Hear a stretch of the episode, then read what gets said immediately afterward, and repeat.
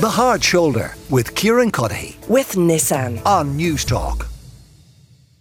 Now tonight on RTE1 television and on the RTE player 10:15 p.m. a sporting chance will air. It is presented by none other than the journalist and broadcaster Joanne O'Riordan who joins me now. Joanne, you're very very welcome to the program and thanks a million for taking the time to have a chat. Uh, what is a sporting chance? What can people expect?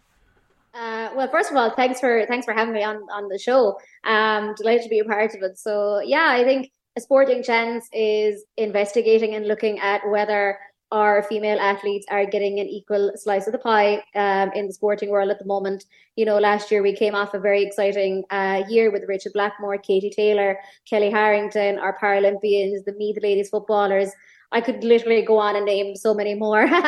so, you know, it obviously dominated, you know, the airwaves, you know, the newspapers and, and everything. And I suppose we wanted to look at whether women are succeeding despite their circumstances or because of their circumstances. And I think what we learned throughout the documentary is that we clearly time and time again we expect so much of our athletes, but very few of them actually get, you know, a lot a lot of that pie at the end of the day. Um so yeah, it should be an incredibly it's a fun journey I think that we go on. We look at everything from finance to sponsorship to hormones, the, men- the menstrual cycle, psychology, um, and also weaving through it. We have three incredible sporting athletes um, from Amy Broadhurst, uh, the boxer, to Hannah Tyrrell, Dublin ladies footballer and former rugby player, and Michelle O'Neill, lineswoman, who's been to Olympics, Euros, mm. World Cups, you name it. Michelle has done it.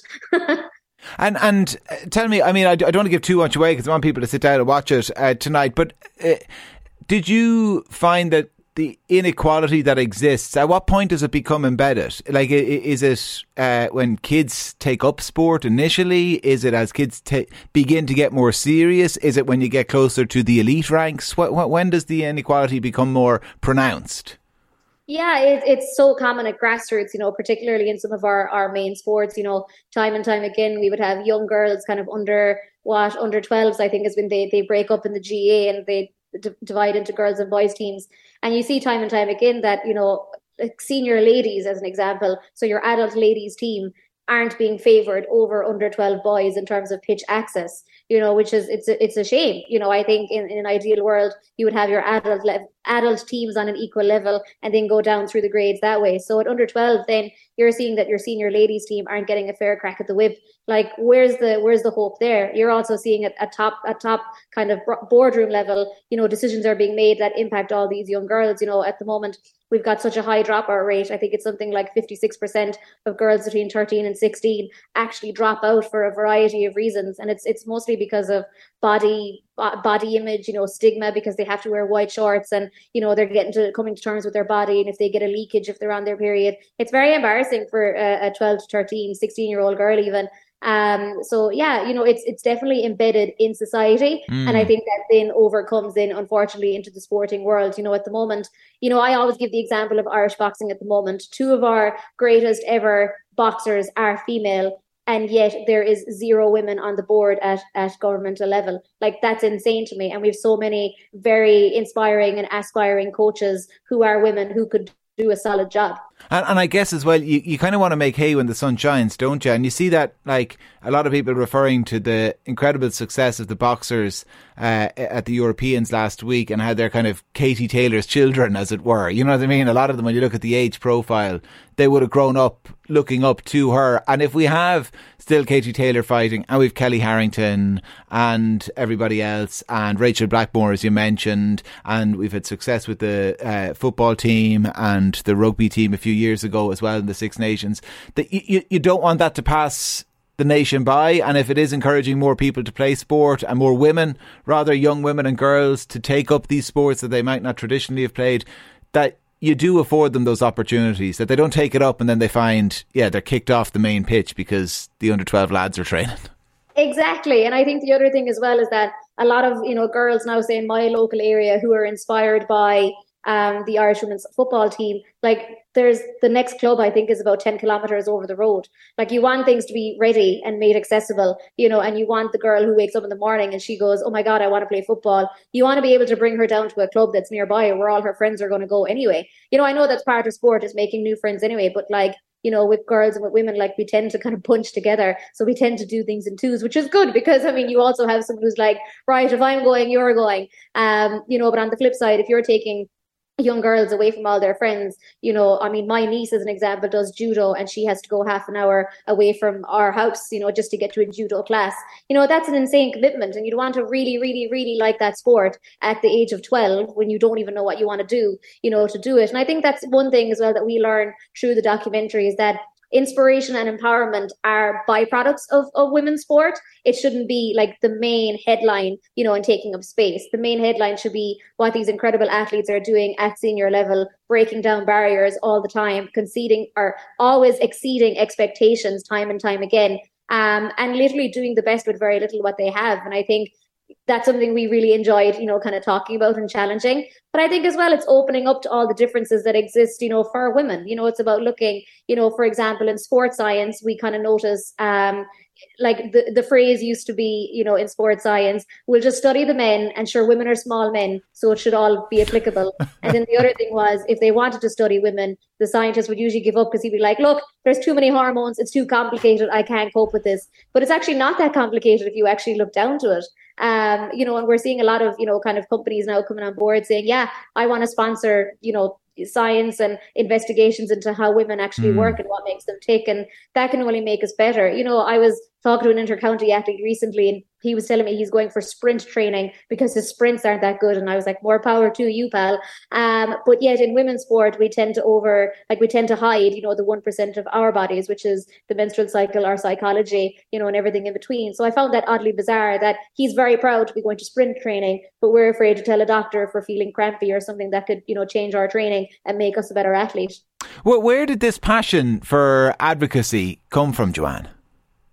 Yeah, like I mean, I suppose I was born without my limbs, so like I'm a natural advocate because the world and society isn't designed for me, and I'm constantly, time and time again, having to, I suppose, show people that you can live in a different light and still continue to do good things. You know, if you if you want to, and if everyone is around you to help you, and if you put your mind to it. So you know, I suppose it would always have started when I was young. My parents, my brother, um, you know, they always fought for different things, whether it was ramps in the footpath, whether it was ramps going into building, bollards to stop cars from parking um, on the footpath. But I think what we learned over time was that even though we're all advocating for Joanne and for Joanne to be the best that she can be and whatever it is, we're actually advocating as well for like 100% of society. We're advocating for elderly people who may have a frame. We're advocating for mothers and fathers who have a pram and need to get up and down or into the pharmacy or the library or wherever it may be. So, like the knock on effect from our work that we've done in Mill Street in particular in making it more accessible is that everyone can walk around freely, you mm. know, and I think we have to change our narrative in that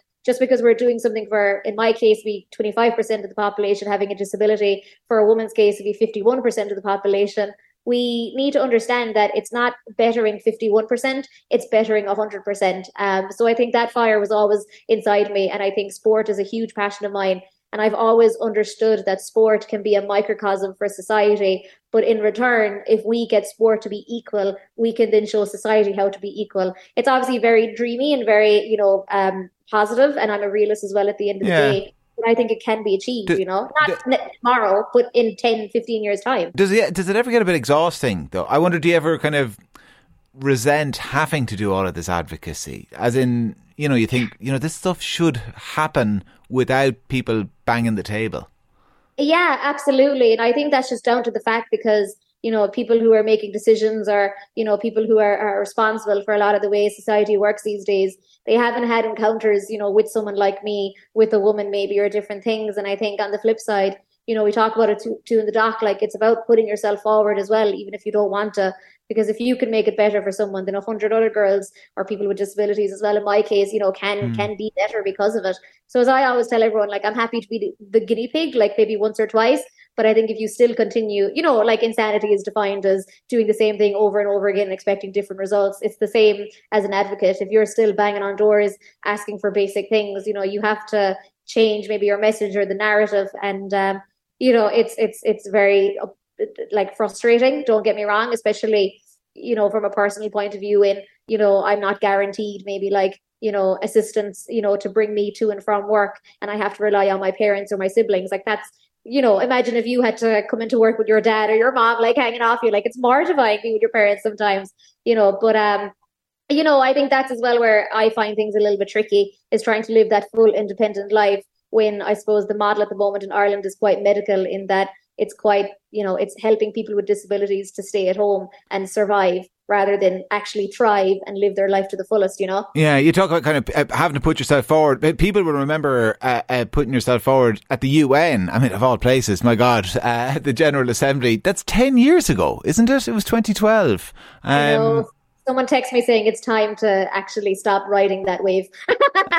but I mean, what, what I was uh, what I was going to ask was not so much about that experience. Um, I, am with that, but stop riding that wave, Joanne. I'm with them. Um, uh, what I was going to ask though was the challenge you put down to people to build a robot. Uh, that yeah. would be able to uh, do these tasks. I suppose simple tasks for a lot of people, but of course, uh, not so simple uh, for yourself. What came of that?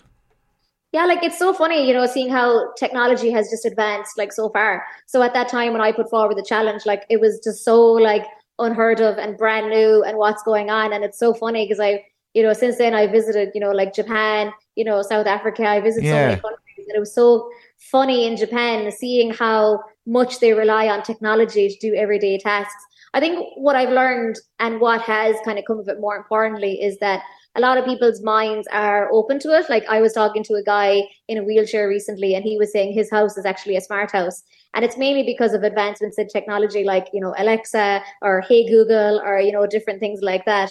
Um, so I think what we did was we opened everyone's minds. And I think now what I want to come from it now 10 years later is I want to see a merging of those technologies and I want to see it become more accessible and probably cheaper. But at the same time, and I've spoken about this as well at the UN as well um, recently, is that I want to create a digital kind of literacy in that we can't hand people these technologies without actually telling them what to do. So that's something that I've been working on as well, is just getting people like educated in how to work these things. And I noticed that when we were doing the robot, a lot of people were like, How are you going to work it? Like, what would happen? And I think part of that now is breaking down that education barrier and saying it's okay to have your house controlled by a robot. It's totally fine, but it's about educating people then going forward. So even though I personally still don't have it, I, I've seen so much advancements and it's just so exciting to see. Well, Mike thinks you should run for president. Kieran, I think Joanne should run for the presidency in the future. She is a great person. Mike, thank you for that text and suggestion. Joanne, thank you for your time. Listen, it's been an absolute pleasure and a sporting chance is going to be on RTE1 television tonight at 10.15. The Hard Shoulder with Kieran Cuddihy. With Nissan. Weekdays from 4 on Newstalk.